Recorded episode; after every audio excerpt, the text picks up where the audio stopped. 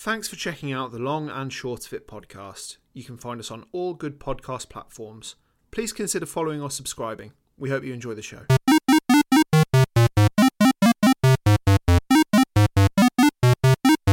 Hello and welcome to The Long and Short of It, the podcast where we discuss each of the games on the Metacritic Top 100 list.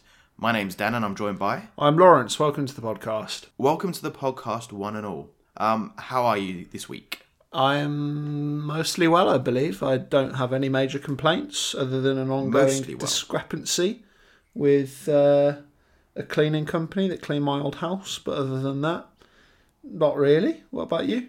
Yeah, I'm all right. On my final week of work in my current workplace. Before you go off to become a lion tamer? Exactly, precisely. Dan, you're in the lion's den. You've always wanted to do that. Yes, and I have now achieved my life's goal. I can now die in peace. By a lion. By a lion. Because you haven't tamed it properly. By a lion, correct.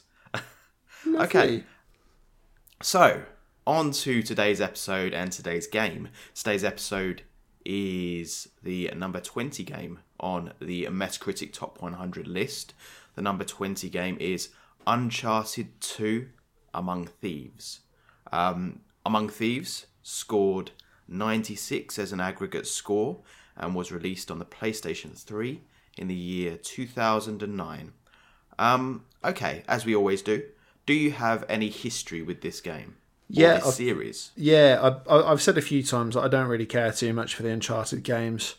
I've played through the first one and completed it, and I didn't really get on with it. And I've played through... I thought I'd only played through about 3/4 of the second one, but I have actually completed it before on the PS3. It's one of those games that... I don't know. I get the vibe with Uncharted that you kind of had to play it at the time for you to become a big fan of the series. Because I think I played the Uncharted games for the first time probably about 4 years ago, maybe.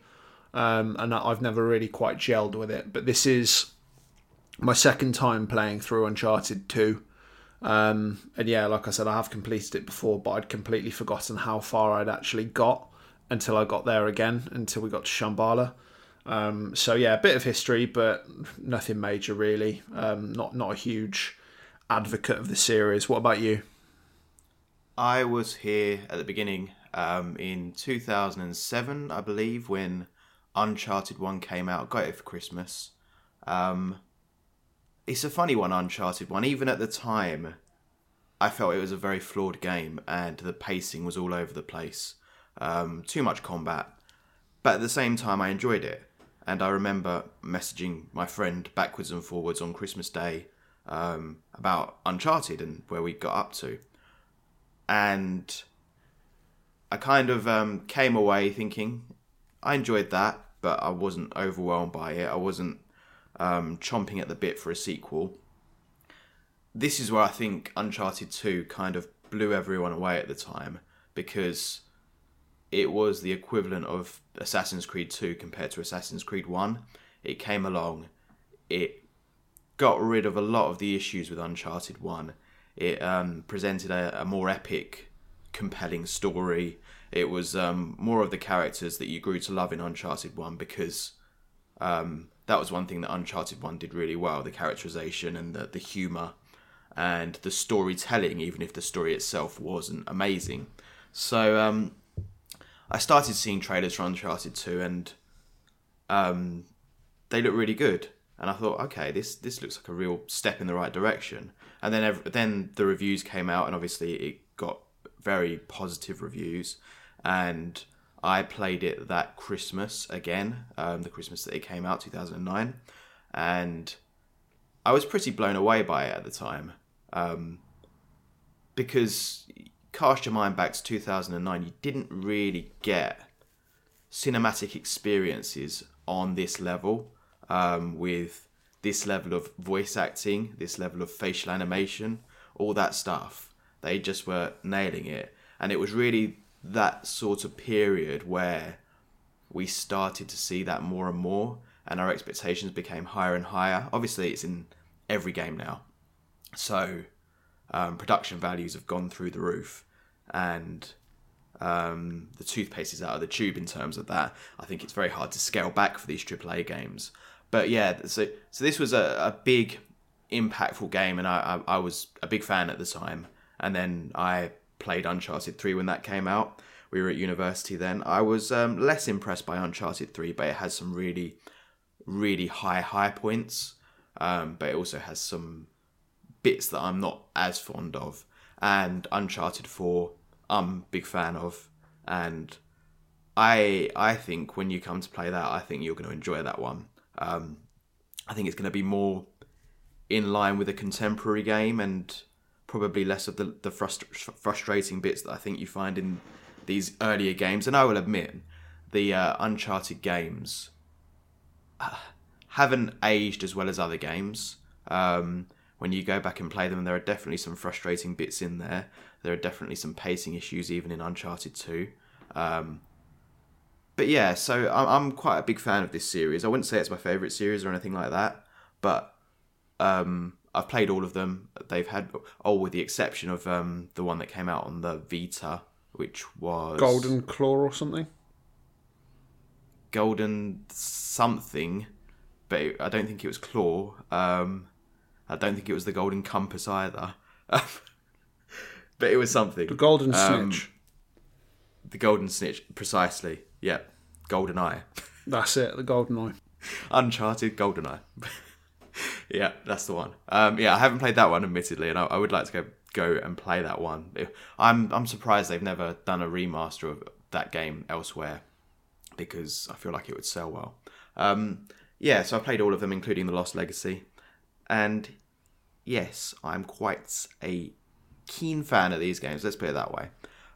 So where did you play Uncharted 2 for this episode? For this episode, I played it on the PS4 HD trilogy thing that they brought out a few years ago. I do have all three of the first Uncharted games on PS3, like physical copies, and that's where I played them first. I've not ever played the third one or the fourth one or Lost Legacy. So I've only played the first two. But yeah, this time around I played it on the HD collection on the PS4, which I'm guessing is where you played it as well, but on my PS5. Yeah, so...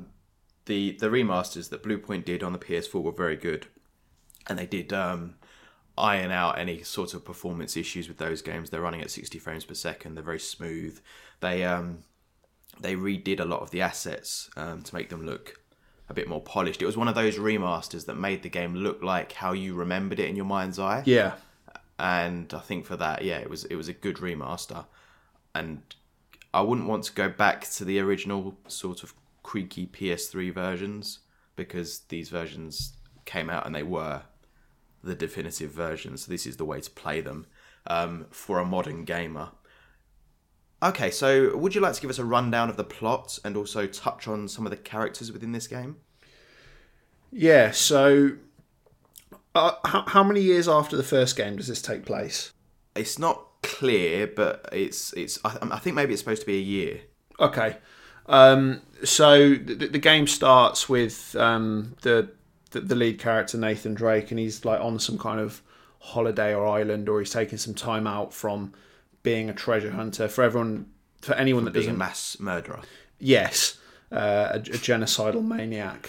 For anyone that doesn't know what the Uncharted games are about, it's effectively like a modern version of Indiana Jones, with hints of James Bond thrown in there as well. Yeah, it's a bit of a mashup, but the second game starts with Nathan Drake being approached by two people that he seemingly knows. A woman called Chloe, what's her surname? Chloe Frazer. Chloe Frazer, and is it Harry Flynn? Yeah. Oh, yeah. Sorry, I didn't know you were asking me. Harry Flynn with Potter. With Harry Potter, and they're on search for the Philosopher's Stone. They've been given a job by a wealthy benefactor to pick up this lamp from a museum and steal it. They get into the museum, but Drake gets double-crossed by Chloe, and Harry spends a few months in a Turkish prison until he gets out. It seems that Chloe is double-crossing Harry, and they go on a search for something that was put down by Marco Polo, which is like a key, which takes them to a place called Shambhala, which is like an ideal kind of land that's remained hidden for hundreds and hundreds of years. And the game is pitting Nathan Drake and his little crew, Sully, Elena, and to some extent Chloe, against the bad guys, which is headed by... I don't really know what country they're from, but all of the villains in this game have the exact same voice and the exact same Europe, accent. Broad Eastern European. He's called Lazarevich. Lazarevich, yeah. Who are trying to also get the key and get into this place, but for bad. And it's effectively, you've got to get the key back and save the world because the bad guys are going to do terrible things. And that's what they end up finding in Shambhala is the Tree of Life. So that's what they're kind of going for, although they don't know it for the majority of the adventure. But yeah, there's various wrinkles along the way, and he runs into Elena from the first game again. And you find yourself going all across Asia, but also other places as well, into the Himalayan mountains, and yeah, it's quite the roller coaster ride from beginning to end. And one of the early sort of set pieces play a big role here, and there are some fantastic set pieces to this day. So what do you do in this game? We kind of talked a bit about the plot. It's an action platformer. With a little bit of puzzle solving in there. It's, for anyone that's never played it, think of the original Tomb Raider games, kind of, and particularly the newer Tomb Raider games, because the newer Tomb Raider games and the Uncharted games are very, very similar. Well, that's an interesting one because, yeah, Uncharted definitely was inspired by the original Tomb Raider games. Yeah. But... the new Tomb Raider games are inspired by Uncharted. Yeah, definitely. But it's got elements of the old Tomb Raider games in there, but kind of cranked up to 50, with a lot more platforming, a lot more action, a lot more set pieces. And yeah, the best way to describe it is it's an action platformer with a little bit of puzzle solving in there, you know? And with a few other elements here and there as well. And the puzzles here actually take a bit of a back seat. There are more puzzles in Uncharted 1, I feel. And there aren't as many here. You'll be using your notepad less, or your notebook less here. And I would say that the puzzles that are there are really quite basic. So there's nothing head-scratching here, and it's really quite... yeah, I'd say it's quite straightforward. Pedestrian. And I don't know what the reason for that is. It did take me about 5 minutes to work out the clue towards the end of the game, where you're having to put the different keys in the different positions and then changing the. Or maybe it's just that I've done them a lot. And I mean, it wasn't hard. It took me about 3 minutes to work it out, and then 2 minutes to actually do it. So it wasn't difficult. And once you know what you're doing, it's quite easy. There wasn't much puzzle solving in this game, which, to be fair, I was quite grateful for. I feel like if you've played any other game with puzzles, and we just played Twilight Princess, the puzzles here are, you can probably do them in your sleep. So yeah, it's not one of the strongest elements. But as you say, you've got the platforming, which it's surprisingly, people say about Uncharted that it's just press forward and jump, but it's surprising the amount of times that you can die doing the platforming. And I died. I've completed this game countless times. I've completed this game on hard difficulty. I've not attempted crushing yet, but I will do one day. And I died quite a few times just by jumping off random ledges. That was a majority of the cause of a lot of my deaths, because I don't think I died for the first time until, because I got an achievement for like killing 175 enemies without dying. So I got relatively far in. I think I probably got just less than halfway. And then I died from like a poor platforming section. And that was one of my biggest gripes with this game. It's like the controls are fine, and we'll get onto that, I imagine. But it's very imprecise, and you can fling Drake off in quite a few directions and it'd be completely wrong. And that was one of my biggest gripes with the game, the platforming. if you want a good platformer, you have to make sure that the platforming is damn good. Like, if that is the gimmick of your game. And it felt like with Uncharted 2, and definitely for Uncharted 1, I can't comment on the other ones, but the platforming was a little bit lacking. Well, it's a funny thing because platforming has changed. If you're talking about the very old platformers, it was very much trial and error. Yeah, and definitely. You would die all the time. If you're talking about contemporary platformers where a lot of the frustrations have been taken out of it, this is not there either. It's sort of this middle ground, and I think because of the time it was released, it's this kind of awkward middle ground that no one really goes for. It's not a hardcore platformer by any means, but it's not this smooth, streamlined Assassin's Creed free-running sort of thing either. So it's a funny one that sometimes it's due to poorly telegraphed points where you can jump to. I had that a few times where I wasn't quite sure I was supposed to jump, so I jumped and died. Yeah. That happened a fair few times, and like I said, I've completed this game several times before, but just in those moments, I kind of, didn't know what I was doing and jumped off the side of a cliff, because why not? So yeah, I'd agree with that.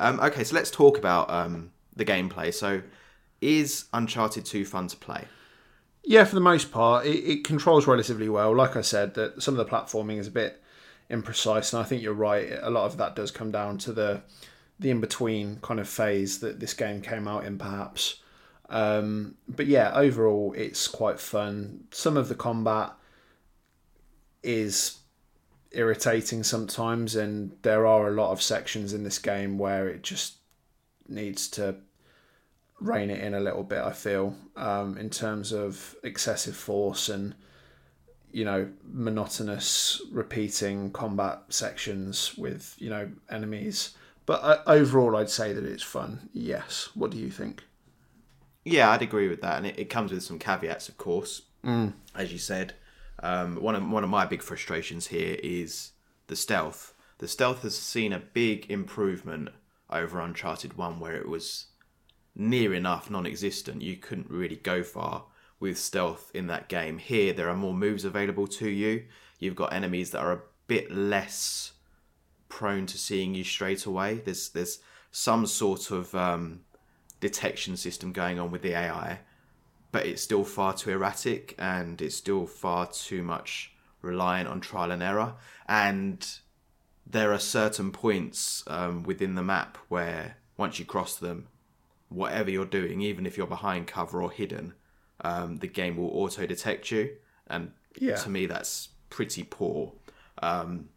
So I find that annoying. There was another moment where I ran out of bullets, and it was late in the game, and there were two armoured enemies, and it's at the point where you're with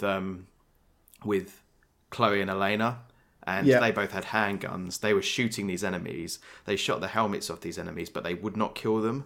So I stood there for about 2 minutes waiting for them to kill these enemies, but they would not do it. So I eventually just decided to run off ahead. And I ran off ahead. I obviously crossed some kind of boundary in the map. And then Elena died, and it said, "Oh, she's dead." Well, she wasn't dead. She was not even getting shot, really. So it was just the fact that I crossed this line, so the game didn't want me to progress. Yeah, and so I killed all the enemies. Mm. Yeah, and I think that's not great either. So yeah, there's some definite iffy bits in there, but then the bit that I played, because we met up over the weekend, the bit that I played when you were here, the train, I think is an absolutely brilliant set piece, and I feel like that is where this game shines and where the combat shines, in situations like that where it does keep kind of shaking it up. Whereas there are points where, like the monastery, the combat just goes on and on and on, and you could just do with a break. So yeah, it comes with caveats, but generally speaking, I'd say it's fun. It's not like a really deep game. It's not Splinter Cell. No. The combat's quite basic. The variety of guns is quite simple. There aren't many moves you can do. There are more stealth moves here than in the previous game. Okay, so what is your favourite move to do in this game? It's a little bit limited, isn't it, as to what you do, whether it's combat or platforming or puzzles. But I'd say probably some of the combat and some of the guns that you get to use. The grenade launcher was quite fun. I tended to find myself either using the one of the pistols, just like the standard 9mm pistol, or the M4 where possible. I didn't really like using the AK or any of the shotguns because I didn't find them very effective. But like some of the guns are quite, felt quite good to use, particularly the grenade launcher and the M4, I think. And later on, the crossbow was all right as well. What do you think? Yeah, I think that the new stuff that was added to this game compared to Uncharted 1 is the better stuff. Right. I don't know why that is. But yeah, I really enjoyed the crossbow. I think that's a great little addition and just very satisfying to use. I like the Wes 44, the like the Magnum sort of thing. Yeah. And the Desert Eagle, that's also fun to use. Anything that's just very powerful that requires a bit of precision, I enjoy using. So yeah, I like the guns, and I like the stealth moves when they work and when you get the opportunity to use them. But right. I like stealth in games anyway, but it's not, as I say, the most fleshed out stealth system by any means. Something I wanted to discuss here is something that I think all games need, and it ties into the pacing. There's a point in Uncharted 2 that critics really kind of fixated on at the time, and I can understand why. So it's about just over halfway through the game, you've just done the train, and you find yourself in the mountain in Tibet. Yeah, the Tibetan mountain village. And there's no combat. You're just kind of walking around this environment. You can still explore. There's some treasures to find there. You can shake villagers' hands. You can kick the football. Kick a football. And you're just kind of following this person. And after all this combat on the train, it's a really nice kind of breathing space. It's nice to have quiet time. Yeah, and it may not be as impactful as it once was, but it was very, very impactful back in 2009. When I got there, I was like, this is really, really cool. I didn't think this game was going to do something like that. So I think quiet time is important in games, and I think it's certainly by no means the first game to have quiet time, but it's something that we've not really talked about much on the podcast before, so I just thought I wanted to give it a bit of a nod of the head to say that I really appreciated that. And actually, I think the creators of Uncharted realised they were onto something, because they sprinkled more of those moments throughout later games to break up the pacing with the combat and the platforming and the puzzles. There's... I don't know if you ever see it. I know you've watched a few of Super Bunny Hop's videos on YouTube. But probably about 8 or 9 years ago, maybe a bit more now. But he actually made a video on quiet time in games and how it's so important. And one of the games that he references quite a lot in that video, and it's because it's one of his favourite games, if not his favourite game, is MGS3, and how MGS3 does quiet time very well. Because if you think of an example, that the section where you go back to... Celino Yarsk, and you meet up with Eva, and then the Ocelot unit come in and you have to take them out in that little building, and then from there you go into the swamps and you're on your own for ages, and then after that you've got the fight with the Pain, and after that you've got the section going up the river, and it's all very quiet and it's all very sneaky, and one of the big ones, even though it's a short section, is after you fought the end, you've got the section where you climb the ladder. And even though that's a metaphor for Snake literally rising up above everything that's come before him, it's also a section of quiet time where it's very obviously supposed to be quiet time, and they even implement some music in to show it. And I really appreciate quiet time and time to reflect. I love it. Because, the train set. I think you like the train section a lot more than me. I thought it was all right. But I really would have struggled with this game if it was just balls to the wall action the whole time. I need sections like that in games, so I always appreciate stuff like that, because it just gives you time to reflect and relax and just take a moment. Sometimes you need to stop. Sometimes you need those those breathing moments. It's like at university we watched what was it? It was Evil Dead. Yeah. Yeah, one of the things. It's the most intense film I've ever watched. Yeah, the remake from 2012 or something, wasn't it? Yeah, we watched that at the cinema, and it wasn't a scary film, but it just did not let up with the intensity. And one of the things I said to you straight after coming out was, that was the most unrelenting intensity in a film, and it wasn't enjoyable. It wasn't. I'm not saying that as a compliment. It needed too much, kind of. Yeah, to pace itself and stop and give you a chance to breathe and kind of compose yourself and then scare you again. But I think it's really important, and I think the ladder in MGS3 is a great example. One of the other examples that comes to my mind is that the safe rooms in Resident Evil 4. They always come after a boss, or like the one on the lake, and you've got that safe room where no enemies are around, and it's a little hut in the rain, and you've got that peaceful music that plays. And after those really high intensity moments, having something like that is exactly what you need. I think it's a great thing. So do you want to talk a bit about the audio in this game? Yeah, one of the big things that Uncharted's got going for it is its soundtrack. Most gamers or PlayStation owners, or to be fair, just people that have ever played a video game, will know the main Uncharted score. It's very famous within the gaming sphere, and it's quite epic. It's in fact, to be fair, I think I might even have it on my gym playlist. Oh, really? Yeah, I think so. Because I've got quite a few... You're the one who's taken the music away this time and had a listen to it. Yeah, I mean, this is going back years. I've had it on there for quite a while. Because a lot of my gym music is made up of film soundtracks and game soundtracks. I think I've got like one of the Halo tracks in there as well. But do you work out to the Rocky soundtrack? Of course. That's you've got to. If you're going out for a run, you've got to listen to Gonna Fly Now by Bill Conti, you know, otherwise you're doing it wrong.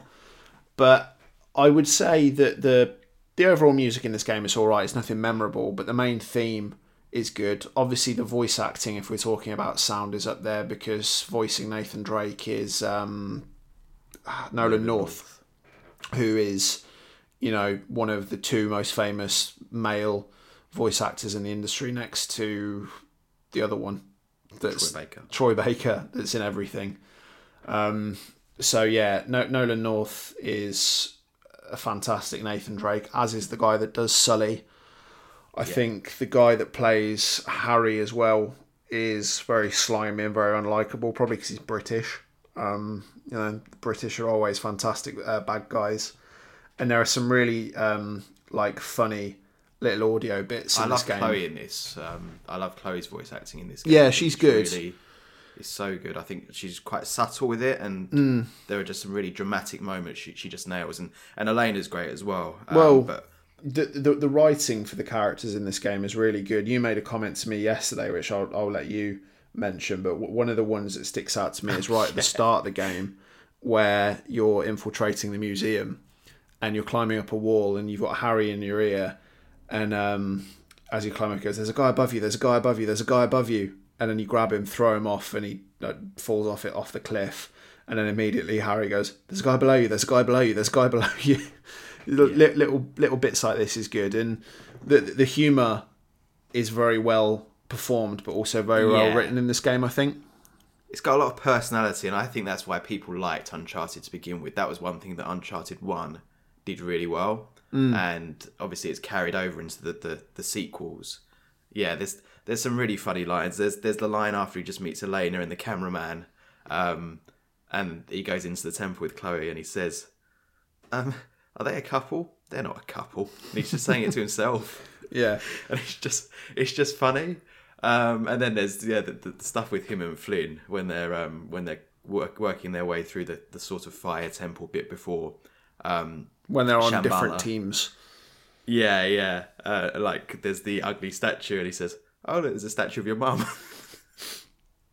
It's The writing in this game and the performances are really good, but it's also one of my big points of contention as to why I think I've always struggled with Uncharted a bit, because I don't dislike Nathan Drake, but I think his character annoys me a little bit because he's just such the like stereotypical cliche of an obnoxious American. And there is a charm to it, but at a certain point I'm just like, man, just shut up. Like, you really annoy me. It's an interesting one because... Again, cast your mind back to 2009. This was the time where every protagonist was sort of bald, military type, American. And Uncharted was a bit different from that. Yes, he's still very much kind of a stereotypical video game lead, but he was also funny. He had hair. Yeah. And he... one of the things that you'll notice in Uncharted 2 is he gets beaten the hell out of throughout that game. He gets absolutely battered. And that was one of the things that I remember from the original Uncharted before it released. They said it was going to be like Tomb Raider, except without the grace that Lara Croft has. So everything's not done perfectly. It's a bit rough and tumble. A bit grittier. Yeah, and Nathan Drake definitely is that. And I feel like they really achieved that with Uncharted 2 because he just gets put through the ringer through the game. And... I think as well there are some nice moments with Nathan Drake because he does have this kind of schoolboy personality, but there are also some dramatic moments that you really see a different side to him, and I think they're made more powerful by the fact that most of the time he doesn't take things seriously. And especially in later games, there's some really nice dramatic beats where you see different sides to his character. So I'm a big fan of Nathan Drake as a character. And I think, yes, he's quite typical of video game protagonists, but at the same time, you look at the time that this came out. There are layers. He was a bit different from those ones. I mean, I can think off the top of my head of so many of those very, very stereotypical military style protagonists. Okay, where were we? Okay, so what about the visuals of this game? Yeah, it's standard PS3 era, like visuals, I suppose. It looks good, and I think the remaster has certainly helped it. There are like certain elements of it that don't look amazing, like today up against like modern standards. But I don't think this game looks bad. You know, in the areas of jungle, it is very colourful and it is very poppy, which is nice. But overall, I don't think it looks bad. And obviously, as the games progress in terms of the sequels, they get to looking better and better. And I know, well, I've never played it, but Uncharted 4 looks fantastic. And it's important to remember that this is a Naughty Dog game, and Naughty Dog don't make bad-looking games. You've just got to look at The Last of Us and The Last of Us Part 2 to know that.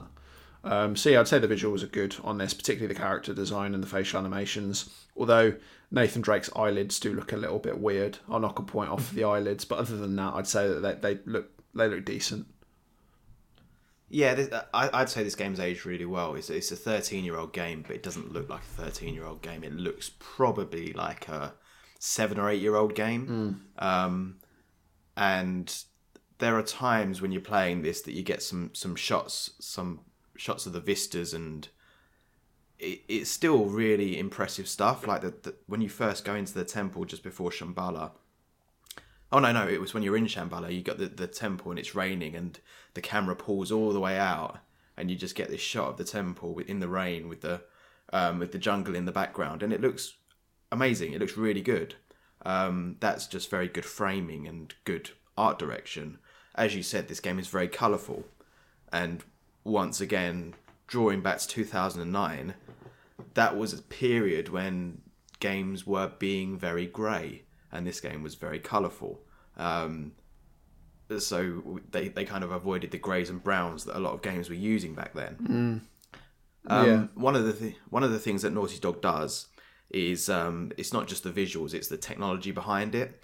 And I remember in Uncharted 1, there was like videos, making of videos, once you completed the game, and they kind of showed you how they rigged the jungle so that they had these gusts of wind that went through the jungle and then kind of dynamically impacted the foliage and stuff like that. I found that really impressive in at the time. And obviously you jump in the water and Drake's t-shirt gets wet. That wasn't really a thing back then. No. But it was in this game. And Uncharted 2, the big one in that game, and there was one in Uncharted 3 as well, was so the train. Lots of games have done trains before, but very often it's just this kind of cycling background that you get. Whereas the train in this game is moving through an actual environment. And I think that's really impressive. And apparently it's very difficult to do. And it was one of the first games to do something like this. Uncharted 3 had a building on fire. And there was something about the way that the building was on fire and the way it burned and deteriorated that was, again, very technologically advanced at the time.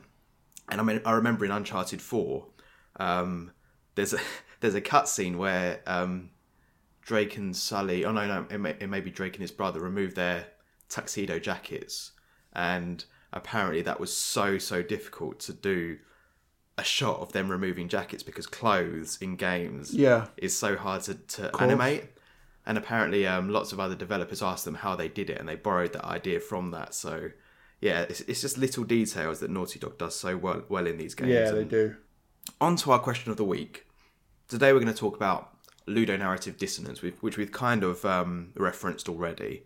So ludonarrative dissonance, for those people who don't know, is the concept that you've got one thing happening in the story. For example, in the story, Nathan Drake is this lovable rogue who has one-liners for everything. He's very relaxed, playful, and on the other hand, at odds with that, is the gameplay element where Nathan Drake is a mass murderer who does not blink at killing numerous soldiers, but automatically gets upset when, I don't know, Elena's gotten hurt or something.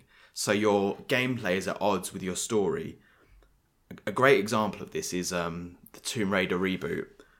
I love this example. So, so you got Lara Croft, who's obviously not Tomb Raider yet, and you've got the scene where she's literally a university student. Yeah, and there's a scene where she's kind of backed against a wall and someone's doing not very nice things or trying to do not very nice things to her, and she kills him, and she has this huge reaction. Yet, half an hour later in the game, she is now racked up a body count of 100 people, and she no longer reacts to it. That's ludonarrative dissonance, the kind of... jarring nature of story versus gameplay. There's actually there's a video, I can't remember what video it is, and it talks about this, and it shows the footage of where she kills her first person and she's freaking out, and then it goes cut forward 30 minutes, and then it's her with one of the assault rifles that she's picked up, covered in blood, screaming, "I'm coming for you, you bastards!" And it's mental how fast that change happens and how fast that moves. It's crazy. It's a real challenge, I think, for game developers to create a game where the gameplay is in line with the story they want to tell. And I heard something interesting. Well, I read something interesting actually just before we recorded, which was that The Last of Us is kind of the logical extreme of that, where you create this world where killing is justified, just so that you don't have ludonarrative dissonance. Yeah. But because you're trying to avoid it, you push things so far into the direction of extreme violence that, I don't know, maybe you miss the point. And this thing said that isn't a better idea not to focus so heavily on violence within video games and do something different, do different gameplay. You don't have to defeat things or kill things, but since the dawn of gaming, that's what we've done. We've jumped on Goombas' heads, and there's an element of violence to it. Nowadays, I think we are seeing more and more games branch away from that, but I think we're still very much tied to this kind of win-lose, fail-state thing of ludonarrative dissonance that we get. So my question is, that was a very long lead into the question, my question is, does ludonarrative dissonance matter? Very broad question for you. Well, yeah, I think so, because the first game that I think about when you mention something along those lines is Red Dead Redemption 2. It isn't as prominent in the first Red Dead Redemption because the story is on John Marston, who is, you know, going for... We talked about this, didn't we, in our episode, I think? I think so, yeah. You've got John, who is trying to kind of redeem himself and become a better man. And Red Dead Redemption 1 is its own thing, and I think there is a conversation to be had about that. But the story that Rockstar tells in Red Dead Redemption 2... is also about someone's redemption and their arc, which is Arthur Morgan. But it feels in the story of Red Dead Redemption 2 that the developers became a lot more attached to Arthur than they did with John. So the story that the narrative is telling of Red Dead Redemption 2 is Arthur Morgan is coming to grips with his own mortality.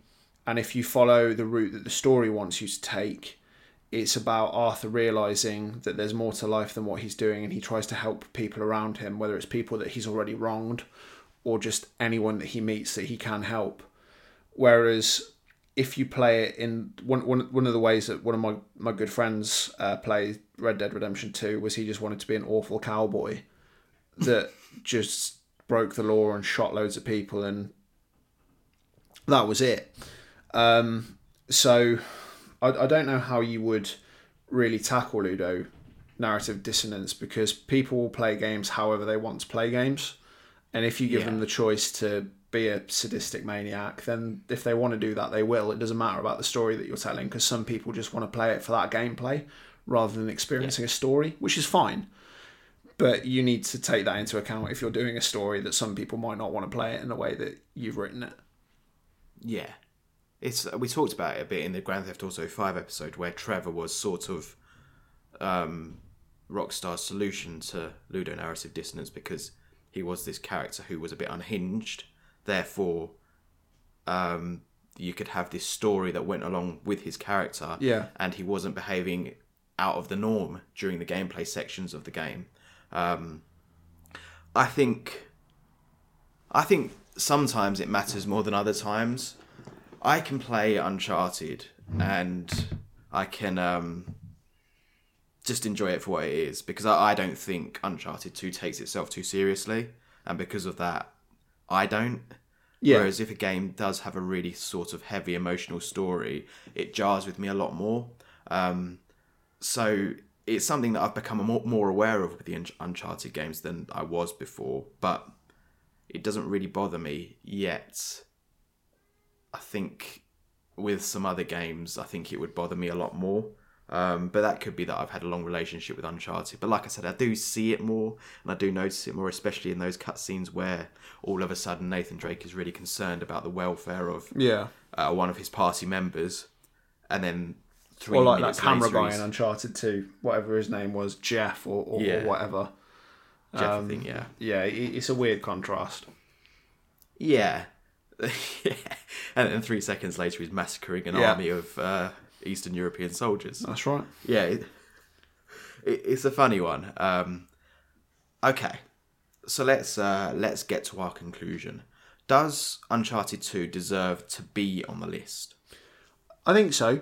This isn't a bad game. I enjoyed it a lot more this time than I did the last time, but I'm still not convinced by this series. I get it. I don't know if I'll play Uncharted 3. I know that I think one of the games in your list is going to be Uncharted 4, isn't it? That would be interesting for you to play that in between and see what you make of that one, because it's quite an in-between one. Yeah. Because in terms of time frame when it was released, it came out in... 2014, 2015? It might have been 2011, actually. Oh, Uncharted 4? Uncharted 3. Oh, Uncharted 3, I think. Or maybe... 2011 or 2012, and Uncharted 4 was 2016. Yeah. So, it'd be an interesting one because it obviously it slots right in the middle, and I'd say they did have some learnings from Uncharted 2, yet at the same time, I don't know, I really like the places that Uncharted 2 takes you, like quite literally the locations that Uncharted 2 takes you, and I think Uncharted 3 takes you to some really great locations as well, but there's just some points in it that are dip moments for me. But I mean, maybe if we ever play it for the podcast, we can discuss it in more detail. But I think Uncharted 2 deserves to be on the list. I mean, as a fan of the game, I don't think it should be number 20. I think it should be probably in the final quarter of the list, because it hasn't quite aged as well as it once... well, it isn't as good as it once was. Yeah. But it's still entertaining, and it's still held up decently well, I'd say. And it's still just an entertaining... I said to you, we'd played some quite heavy games recently. Obviously, we just did Twilight Princess, and they were quite time-consuming and demanded a lot of us, but this game was not that at all. It was a game that you could just pick up. It's like an action film, isn't it? It is. It's like that Friday night film. You can just stick something on, don't think about it too much, and just have a good time. That's what Uncharted 2 is for me, and not many games do that nowadays, so I kind of appreciate that. Yeah. Yeah, I agree with you in terms of its placement. I think it deserves to be there. It might not be for me, but I'll be interested to see where 4 sits for me. I imagine I'll probably get on a bit better with that because it's a bit more modern. Yeah. But we'll see, I suppose. But yeah, I think it's got its place. That kind of wraps up Uncharted 2. What have we got coming up on the podcast next week? Christmas special, the special episode for Christmas for the special. We've, over the past few years, I think the first year that we did the podcast, we did Super Mario Galaxy, wasn't it? Yeah, for the first Christmas. Then last Christmas, there aren't very many games on this list that show Christmas in it. Or in existence with Christmas in them. Yeah, arguably we probably could have done Undertale as a Christmas one because that's got a little Christmassy section with snow perhaps, but we didn't know that ahead of time. So last year we did Canis Canem Edit or Bully because that's got a Christmas section. And this time, same as with Canis Canem Edit, we're going off the list. So we're doing something that isn't on the top 100 but does have Christmas as a theme. So we're going to be doing the PS5 game and now PC game, Spider-Man Miles Morales, that released maybe about 2 years ago or so. It's a bit of an add-on additional to the Spider-Man game that was released by Insomniac in 2018. So it's basically a Spider-Man game where you play as Miles Morales and it takes place in New York at Christmas. I've played it before and I've completed it, and I think it's a very good game, but it's also very atmospheric to New York at Christmas. I say as someone that's never been to New York at Christmas, but I've seen media. So, but yeah, that should be a good one. We're releasing that one on December 22nd. Yeah, yes, December 22nd, right. So a few days before Christmas. And then we've got the week off between Christmas and New Year, and we come back in the early part of January, first week, I think, with the game after Miles Morales. So, yes, do join us for that. In the meantime, if you want to get in touch, we're on social media, the long and short of it. You can get us via email. Do you know which voice actor did Lazarevich, by the way? Oh, yes, I did see something, and I can't remember who it is. It's someone that's done like a cartoony voice or something in the past, isn't it? Mr. Blobby. Ah, right. No, fantastic. Brilliant. I walked right into that. But I'm pretty sure I did see something. There's a voice actor in this that played like a really serious character that did like a children's voice name or something. But yes, Mr. Blobby is also an acceptable answer. I've heard that his likeness was also inspired by Mr. Blobby. That's right. Particularly the yellow spots and bow tie. Yes. I looked into that. Everyone should be going for, especially at this time of year. I really didn't see that coming, to be honest. I'd completely forgotten about the Mr. Blobby reference. So that's how we're going to get our Mr. Blobby references in there now. That's right. Surprise. That took me by surprise. But yes, you can email us at thelongandshortofit@hotmail.com. And yeah, if you like the episode or the podcast, please consider following or subscribing or liking or sharing. It does help in terms of us getting our reach out and helping find more people. But that's everything for me. Anything else from you that is not Mr. Blobby related? No, everything is Mr. Blobby related. Well, you're not wrong there. That's a true fact. But we'll see you next week for our Christmas special with Spider-Man Miles Morales. In the meantime, take care. Cheerio. See you on the next one.